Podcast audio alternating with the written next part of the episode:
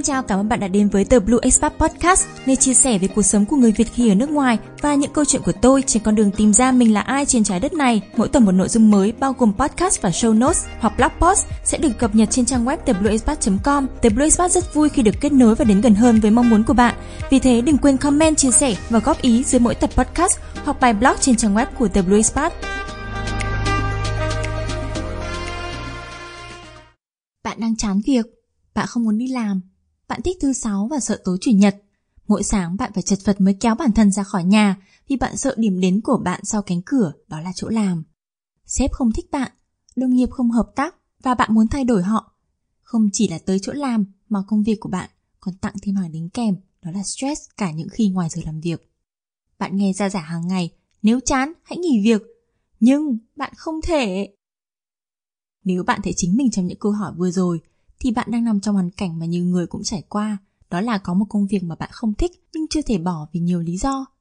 Những lý do có thể nói đến cho giai đoạn không mấy vui này có thể là vì tài chính, không đi làm thì tiền đâu mà tiêu, hay mức lương của bạn hiện tại đang rất tốt, nếu nhảy tới vị trí này ở công ty khác, có thể bạn chỉ được 2 phần 3 mức lương hiện tại mà thôi. Hoặc có thể vị trí hiện tại là một phần cho quá trình tiến thân trong sự nghiệp của bạn. Bất kể là lý do gì, thì việc phải làm một công việc mà bạn ghét cũng sẽ dẫn đến nhiều hậu quả.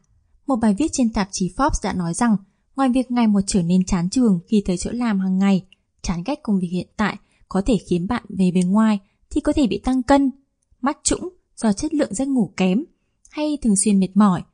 Còn bên trong ấy, thì có thể là bệnh về tâm lý và tinh thần. Thực sự đây là cách mình tách khái niệm tâm thần vì nghe từ tâm thần thì có vẻ hơi nặng nề và hiển nhiên là chất lượng cuộc sống của bạn sẽ giảm sút. Mình không muốn nói quá nhiều về những tác hại khi mà bạn phải làm công việc mà bạn ghét trong podcast này, nên mình sẽ để link bài viết gốc trên tạp chí Forbes trên show notes và sẽ dịch bài viết đó cho blog của tuần tới để bạn đọc thêm. Nhưng nếu bạn không thể bỏ việc ngay lúc này thì phải làm sao đây? Đừng vội tuyệt vọng bạn ơi, có rất nhiều người đang trong hoàn cảnh như bạn bây giờ. Nhưng mình đây, những ngày mà phải đi làm, mình còn không muốn thức dậy. Tới cuối tuần thì sự là mình như là được lắp động cơ á. Và nhiều khi mình không hiểu rằng mình đã lấy cái năng lượng đó từ lâu từ đâu ra và mình có thể làm được bao nhiêu việc vào cuối tuần. Bởi vì mình rất là muốn tận dụng cái thời gian quý giá đó. Bởi vì chẳng mấy chốc mà lại đến thứ hai, đúng không? Nhưng mà mình cũng không thể bỏ việc ngay được lúc này. Vì tìm việc ở nước ngoài thì đâu có dễ. Mà khả năng tài chính hiện tại cũng không cho phép mình ngồi ở nhà. Thì so với cái thời mới ra trường á, mới đi làm, thì mình sẽ chẳng ngại ngần từ bỏ khi rơi vào cảnh tương tự đâu. Đã vậy thì mình lại còn có những lúc mà đi làm đã rất là stress rồi mà mình còn mang cả stress về nhà nữa, thi thoảng còn làm ảnh hưởng đến cả người thân. Và tới một ngày thì mình còn bị mất ngủ sau một cơn ác mộng liên quan tới công việc. Và mình nhận ra là cứ như vậy thì là không hề ổn. Thứ mình có thể thay đổi bây giờ nếu như không thể nghỉ việc thì không phải là môi trường hiện tại mà là chính cái tư duy của mình. Và một buổi sáng tỉnh dậy uể oải để chuẩn bị tới chỗ làm, mình đã nghĩ nếu như bây giờ phải nhìn vào bên trong mình và tìm câu trả lời thì mình sẽ thấy gì? Trên con đường đạp xe tới chỗ làm ngày hôm đấy, mình đã suy nghĩ rất là nhiều và khi đến nơi thì mình không còn mang cái cảm xúc mà ghét bỏ nữa và về nhà với một cái đầu nhẹ bẫng, không stress và cũng được như thế được một tháng nay rồi, mình cảm thấy rất là nhẹ nhõm. Vậy mình đã suy nghĩ điều gì và bạn cũng có những cách gì để khiến cho hoàn cảnh của bạn bớt tệ hại hơn? Thứ nhất, nhìn thấy ánh sáng ở cuối con đường. Hãy nói với chính mình hàng ngày rằng những gì mà bạn đang phải gánh chịu bây giờ chỉ là tạm thời mà thôi. Đã có những lúc mà mình cũng phải trải qua những điều tưởng như là tệ nhất rồi. Nhưng tới một ngày, nó cũng chỉ là một góc nhỏ trong quá khứ và ta nhìn lại nó với một trạng thái thản nhiên. Công việc cũng vậy. Hãy vẽ ra hình ảnh công việc mơ ước của bạn và bắt tay dần vào việc tới gần hơn với công việc đó. Hãy biến cái năng lượng tiêu cực từ công việc hiện tại thành sự thúc đẩy để bạn tìm bến đỗ mới tươi đẹp hơn. Hãy bắt tay vào tìm việc mới, chuẩn bị một cái CV thật là đẹp. Nếu như mà lần cuối mà bạn làm cái CV của bạn ấy là hai năm trước đây thì tim mình đi, trông nó hẳn đã rất là outdated rồi và những cái từ ngữ trên đấy nó cũng không được phù hợp với hiện tại và bạn cũng cần phải update cả những cái việc mà bạn đang làm gần đây nữa, đúng không? Vậy thì hãy hô biến nó một cách thật là đẹp đẽ Hãy chuẩn bị cho bản thân mình một cái tư thế rất là sẵn sàng để chờ may mắn đến. Tin rằng đây là một phần của kế hoạch để đạt tới công việc mà bạn đang mong muốn. Nó là một bài học trong quá trình phát triển của bạn. Bản thân mình chấp nhận làm công việc hiện tại để nuôi cái đam mê và chờ tới ngày có thể thực hiện được công việc mình mong muốn toàn thời gian. Sự khó chịu mà công việc hiện tại mang tới là một cái động lực lớn để mình tới gần hơn với đam mê của mình. Hãy thử tưởng tượng mà xem, nếu như mà công việc hiện bạn đang có hiện giờ thật là dễ chịu, bạn sẽ dễ dàng nuông chiều bản thân và rơi vào một cái trạng thái an toàn, không muốn bứt phá, sẽ để cho đam mê của bạn dần nguội và có bao nhiêu số trong những cái đam mê đó đã chết rồi. Thứ hai, hãy tận hưởng thời gian ngoài giờ làm. Hãy đảm bảo rằng cuộc sống ngoài những lúc đi làm của bạn ở mức tuyệt nhất có thể. Nếu bạn cảm thấy công việc hiện tại đang vắt kiệt nguồn sống của bạn, hãy nhớ nó chỉ là một phần ba cuộc đời của bạn, thậm chí là ít hơn. 8 trên 24 tiếng đồng hồ mỗi ngày, 40 hoặc là 44 giờ trên tổng số 168 giờ mỗi tuần. Hãy cân bằng cuộc sống của bạn bằng những hoạt động thú vị, mang lại sức sống cho cuộc đời bạn. Tận dụng những ngày cuối tuần, những ngày nghỉ, giờ nghỉ trưa, thậm chí là những phút giải lao ít ỏi. Đừng làm việc mà quên nghỉ, cơ thể của bạn sẽ cảm ơn bạn nếu bạn đứng dậy đi lại ít nhất 5 phút mỗi tiếng đồng hồ ngồi dán mắt vào màn hình máy tính. Sau một buổi họp căng thẳng cả buổi sáng, đừng lao vào ngồi làm báo cáo ngay. Hãy sắp xếp công việc một cách thông minh để mà vẫn có thể hiệu quả dù cho bạn cho mình 10 phút đi lên quanh, có thể là tưới cây trong văn phòng này hay đứng ở ban công hít thở một chút. Bạn có tin không? Mình đã từng có lúc mà chạy vội ra góc phố gần tòa nhà mình làm ở Hà Nội, mua một ly trà ở quán cà phê và ngủ uống một mình. Tất nhiên là cả thời gian chạy đi chạy lại cũng chỉ là tầm khoảng 15 phút thôi, nhưng mà mình cần 15 phút đấy. Thật đó, bởi lúc đó là mình mình rất là cần một cái không gian riêng, cần được ở một mình. Nếu như bạn cũng thuộc tiếp người sống nội tâm, chắc hẳn bạn sẽ hiểu là phải ngồi trong một cái căn phòng họp chật cứng với 10 con người, với 10 giọng nói khác nhau và nghe những cuộc tranh luận qua lại với chủ đề mà bạn không hứng thú liên tục trong 3 tiếng đồng hồ thì những phút mà chạy trốn kia thì quý báu như thế nào. Nếu như mà mình không chạy trốn lúc đấy thì chắc là hôm đấy vào buổi chiều đi làm chắc mình sẽ phát điên mất. Nếu như mà giờ nghỉ trưa của bạn không đủ dài cho bạn có một giấc ngủ văn phòng á thì hãy cho mình 5 đến 10 phút thiền, tìm một cái góc an toàn và tải một ứng dụng thiền có hướng dẫn để cho mình 5 phút hướng vào bên trong. Bạn sẽ mang về nhà ít stress hơn tim mình đi nếu như bạn có thể giảm chúng ngay khi ở chỗ làm, đồng nghĩa với việc giảm những ảnh hưởng tiêu cực từ công việc lên cuộc sống và những mối quan hệ thân thiết của bạn. Trong khi không thể phản kháng lại sức ảnh hưởng tiêu cực mà công việc mang lại cho cuộc sống bên ngoài chỗ làm của bạn, hãy nhớ rằng bạn có một vũ khí khác, đó là count your blessing, thực hành lòng biết ơn. Nghe thì thật là cao sang, nhưng nó chỉ đơn giản là nghĩ tới những điều tốt đẹp bạn có. Ví dụ như bạn vẫn đang có người thân ở bên, bạn có một chiếc xe vẫn chạy tốt để đi lại, bạn có một cơ thể khỏe mạnh và lành lặn, vân vân. Việc thực hành lòng biết ơn này, mình nhận ra là đáng nhẽ mình phải cảm ơn chính cái công việc của mình đang làm hiện giờ, vì nó đã đến với mình trong lúc mình cần nhất, vì mình đã nhận được một cái khoản lương đủ để trả cho chi tiêu của bản thân. Hãy trân trọng những điều đẹp đẽ đó để khuyến khích bản thân vượt qua những bước ngoặt trong cuộc đời và sự nghiệp của bạn. Thứ ba, hãy học cách quý trọng bản thân. Thực sự đây là một trong những suy nghĩ mà mình mới học được vào năm nay khi mà đi học lớp học ở Inner Space. Nhờ cái việc mà nhắc lại những gì mình đã học ở trong lớp học đó đã khiến cho mình giảm được stress ở với công việc hiện tại hơn. Và để thực hành cái điều này thì ta cần phải hiểu đúng về khái niệm quý trọng bản thân. Và với mình, trong cái hoàn cảnh này thì thứ nhất, quý trọng bản thân là không cho phép môi trường bên ngoài tác động vào cuộc sống riêng. Có những ngày mà mình đi làm về quá là căng thẳng này, mình trở nên dễ cáu gắt với người thân hoặc là mệt mỏi nên không muốn nấu bữa cơm ngon mà thay vào đó là những bữa cơm thiếu cả dinh dưỡng lẫn tâm huyết. Mình đã nhận ra điều đó và tự nhắc nhở bản thân rằng những đồng nghiệp tồi tệ hay là bà xếp hách dịch thì không xứng đáng làm ảnh hưởng tới người thân yêu của mình, chỉ ảnh hưởng tới mình trong vai trò là người làm thuê, có thời gian đi làm cụ thể là quá đủ rồi. Thêm nữa là cái công việc hiện tại cũng không cho mình đủ lương để mà nó có thể ảnh hưởng tới cả những cuộc sống riêng của mình. Thứ hai, đó là quý trọng phẩm chất và tính cách của bản thân để nếu ta có thay đổi chúng thì là do lựa chọn của mình chứ không phải là do môi trường xung quanh tác động. Cụ thể là tính cách của mình là người khá là trầm tính, ít nói, không có cái tính nhiều chuyện, không chửi thề và nói chung là cũng là một người rất là biết lắng nghe. Nhưng mà môi trường làm việc của mình ý, thì được lấp đầy bởi với những người có tính cách hoàn toàn ngược lại hoặc là họ không như thế và họ thể hiện điều đấy ở chỗ làm mình không biết nhưng mà khi ở chỗ làm thì họ thực sự là như thế và điều đấy thì không có nghĩa là mình cũng sẽ như vậy khi mà ở chỗ làm. Điều đó không có nghĩa là mình sẽ tham gia vào những cuộc gossip, sẽ nói lớn tiếng với người khác hay là nói đệm để bắt người ta phải nghe mình và trở nên thiếu tôn trọng người xung quanh vì nghĩ rằng là họ xứng đáng bị đối xử như vậy.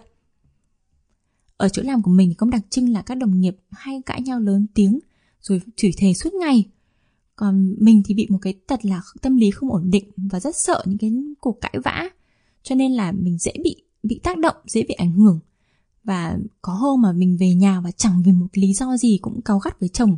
Và sau này thì mình nhận ra điều đó và biết là để công việc ảnh hưởng tới tâm trí. Nói chung là chúng mình thì không phải là những kẻ dễ dãi và cũng đã đủ trưởng thành để mà quyết định thay đổi bản thân là do mình chọn, không phải là do người khác, đúng không nào? Điều thứ tư là phân tích lý do khiến bạn chán hay là ghét công việc một cách sáng suốt một trong những nỗi sợ khiến mình chưa dám bỏ việc ngay, đó là sợ rằng có phải là mình đã quyết định quá nhanh và thiếu chín chắn hay không? Mình biết là hiện nay có nhiều bạn trẻ bỏ việc rất là nhanh. 3 tháng thử việc xong cái là đã nhảy việc rồi. Thực sự là cái việc mà nhảy việc được nhiều ấy, nó không giúp ích cho cv của bạn lắm đâu. Mình nghĩ là các nhà tuyển dụng sẽ đặt rất là nhiều nghi vấn. Nếu như mà thấy bạn không thể trụ ở một chỗ làm đủ lâu chưa kể ờ, ngoài cái kinh nghiệm là tìm việc mới rất là nhanh và nhảy việc rất là nhanh ấy, thì ba tháng đầu làm việc ở một cái chỗ mới ấy, nó không đảm bảo cái kỹ năng của bạn, không đảm bảo được cái, gọi là, professional experience của bạn tại vị trí đấy, trong mắt nhà tuyển dụng.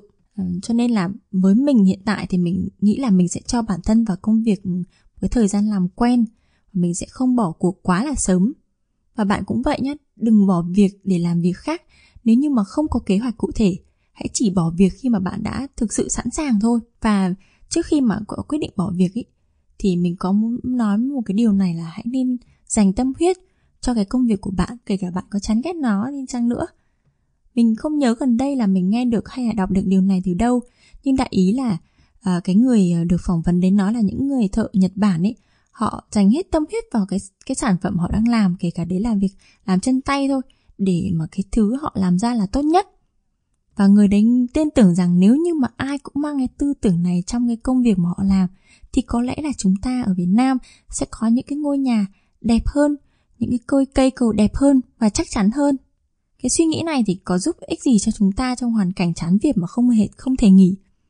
Bạn hãy nhớ rằng là bạn là một phần hoạt động của cả một cái công ty, của cả một cái tổ chức.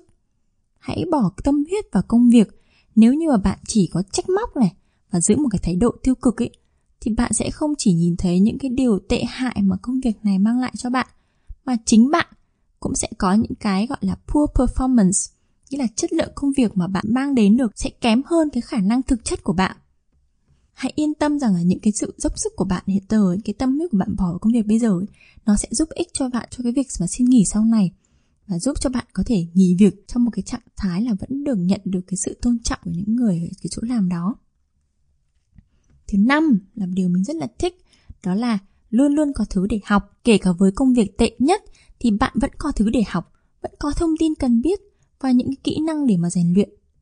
Dù bạn sẽ sớm đổi việc thôi thì cũng tận dụng cái thời gian ở nơi làm việc hiện tại và trao dồi bản thân để bạn có thể sẵn sàng cho những bước đường sắp tới ngoài cái công việc bạn đang làm ra, hãy thử học cả những cái mới này. Hãy nhớ rằng là học hiện giờ không có nghĩa là bạn, mình không muốn nói là bạn sẽ phải mở sách ra và dùng bút nhớ gạch ừ, những kiến thức. Và nó thậm chí có thể là chỉ là học một bộ môn nghệ thuật này, học đàn hát này, học về môn về thể lực như là môn boxing. Những môn học này thì cũng là những cái thú vui, vừa giúp cho bạn giảm stress này, vừa thấy cuộc đời ờ, thú vị hơn, vừa có thể mở rộng mối quan hệ lại có thể trao dồi thêm kiến thức mới và biết đâu là có ngày bạn sẽ dùng đến. Nhân tiện khi nói về là học cái mới này thì mình muốn kể cho các bạn một cái câu chuyện. Thời còn là sinh viên ấy thì mình có đi học ở lớp nhảy dân xa ở Hà Nội. Và cái thời gian đấy mình gặp được rất là nhiều với các anh chị. Họ cũng là những nhân viên văn phòng thôi. Và sau những giờ làm việc mà căng thẳng thì họ đổ hết tâm huyết và mồ hôi ở trên sàn nhảy và luyện tập nhảy mặc dù họ không có ý định đâu nhưng mà họ tập rất là hăng say và đến một cái mức mà khả năng của họ nó vượt qua cái ngưỡng là một cái người chơi một người nhảy bình thường và họ có thể đạt được cái mức chuyên nghiệp và sau này họ thậm chí còn bỏ cái công việc mà văn phòng mà trước đó họ đang làm và chuyển sang làm giáo viên dạy nhảy. Thứ sáu, mở rộng mối quan hệ. Có nhiều người rơi vào hoàn cảnh là họ chán công việc nhưng mà họ không nỡ bỏ đi bởi vì đã có cái đồng nghiệp gắn bó rất là lâu và đồng nghiệp rất là hợp Điều này cho thấy rằng là các mối quan hệ về công việc mà chúng ta vẫn gọi là network ấy là vô cùng quan trọng. Chính vì vậy mà khi mà bạn đang ở cái công việc hiện tại bây giờ ấy, hãy mở rộng network của mình và đặc biệt nhất nếu như là cái công việc này nó lại nằm trong một cái vị trí quan trọng trong cái thăng tiến nghề nghiệp của bạn. Và điều cuối cùng, hãy nhìn vào những mặt tích cực. Có cái câu nói rằng là nếu bạn muốn gắp lửa bỏ tay ai thì người bị thương trước tiên vẫn là bạn. Và cũng đúng trong hoàn cảnh này của bạn bây giờ, bởi vì khi mà bạn ghét cái công việc của bạn ấy, bạn ghét sếp này, bạn ghét bà làm cùng này, thì chính bạn là người mang cái cảm xúc tiêu cực trước tiên. Những cảm xúc tiêu cực ấy sẽ chỉ khiến cho tầm nhìn của bạn bị hạn chế ở những điều không tốt. Mình tin là kể cả ở công việc tệ nhất thì cũng có một cái điều tốt. Có thể chỉ đơn giản là bạn có một chỗ ngồi tốt này, bạn có máy tính riêng thay vì phải tự trang bị lấy này, luôn luôn có một người dễ thương trong một tập thể dễ ghét. Người đấy là ai? Bạn đã tìm ra chưa? Hãy tìm những đặc điểm tích cực của chỗ làm. Mình đã từng làm việc ở một tòa nhà không hẳn là có view đẹp lắm, nhưng mà ở đó thì mình có thể nhìn và và đếm được mấy cái hồ lúc đấy thì mình có sở thích là thỉnh thoảng sau là lúc giờ nghỉ trưa hay là những lúc mà chạy đi lấy nước để uống nước ấy, thì mình vẫn đứng nhìn qua cái cửa kính đấy và tìm hiểu xem mấy cái hồ đó là hồ gì có những chỗ như nó chỉ là những cái ao nhỏ thôi mà mình không biết là nó tồn tại. Lúc đấy thì mình chỉ nghĩ là hà nội thì thật là sướng bởi vì có nhiều hồ như thế. Lời khuyên với bạn là hãy chủ động vận dụng cái không gian làm việc để có thể thay đổi thế giới bên trong của bạn. Đó là bảy cái cách mà mình đã tư duy để nghĩ là làm sao mà mình có thể chịu được cái hoàn cảnh chán việc nhưng mà không dám bỏ việc bởi vì tiền, chính xác là bởi vì lý do tài chính. Và sẽ có những người nói với mình là làm việc vì tiền là sai, và họ sẽ bảo mình là phải theo đuổi đam mê. Nhưng mà mình nói thật là, hãy nhìn cái tháp Maslow đi, để đạt được cái điểm mà bạn muốn là làm việc để mà theo đam mê và được công nhận và bạn có cảm giác là thỏa mãn cái đam mê của mình ý, thì trước tiên bạn vẫn phải thỏa mãn được cái nhu cầu thiết yếu của bản thân trước, phải đảm bảo được cái mức sống cơ bản của mình đã. Tuy nhiên là vẫn có những ngoại lệ nhá. Ví dụ như cái công việc mà bạn đang làm quá là tồi tệ đi và nó ảnh hưởng tới cả sức khỏe và cuộc sống riêng tư. Như là nếu như nó đòi hỏi bạn phải làm quá là nhiều giờ này, bạn không có thời gian nghỉ ngơi hoặc là môi trường làm việc độc hại thì bạn vẫn cần phải cân nhắc nhiều khi chúng ta giỏi chịu đựng hơn chúng ta tưởng. Nhiều khi chúng ta bị bế tắc ở trong những hoàn cảnh nào đấy và nghĩ rằng là do cuộc đời của mình nó lại khổ sở như thế này hoặc là mình không may. Nhưng mà thực sự là có khi lỗi là ở việc là chúng ta không đánh giá được sự việc một cách cặn kẽ và chín đáng để mà tìm ra cái giải thoát. Thế cho nên là hãy hiểu rõ bản thân mình, luôn nhìn nhận cái hoàn cảnh đang diễn ra trước mắt mình, luôn có cái sự đánh giá để để tìm ra cái câu trả lời thật là phù hợp và sau khi mà đã suy nghĩ kỹ càng rồi và nhận thấy được câu trả lời cho thời điểm hiện tại là khó khăn mà bạn đang trải qua, đấy là phải làm một công việc mà bạn chán ghét, thì hãy nhớ một điều rằng là không chỉ có một mình bạn đang chật vật làm công việc mà bạn không thích. Quan trọng là chúng ta cần nhận thức rằng đó chỉ là tạm thời thôi. Đừng để hoàn cảnh bây giờ làm hỏng toàn bộ cuộc sống của bạn. Hãy khiến bản thân của bạn trong tương lai, khi đứng ở vị trí của công việc tốt đẹp hơn, nhìn lại và thấy tự hào vì cách bạn đã vượt qua những thử thách trong cuộc sống trong podcast về năm nội sợ điển hình mà mình đã đăng vào tuần trước thì mình có nói cuộc đời mỗi người như một cuốn sách và những câu chuyện thú vị thì luôn có những cú twist mà nhân vật chính phải tìm cách gỡ. Cho nên, chúng ta hãy nhìn những khó khăn trong hiện tại như một phần của hành trình mà mỗi bước đi trên hành trình đó đều cần được trân trọng hãy bước một cách tự tin và viết lên câu chuyện mà chính bạn cũng muốn đọc.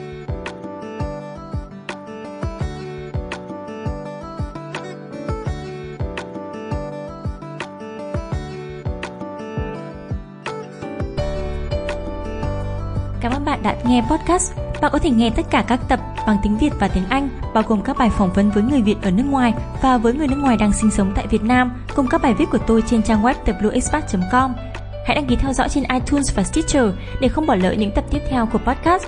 Nếu bạn yêu thích podcast này, đừng quên comment dưới mỗi tập trên trang web và theo dõi Facebook page của WXpat. Hẹn gặp lại các bạn ở những số sắp tới.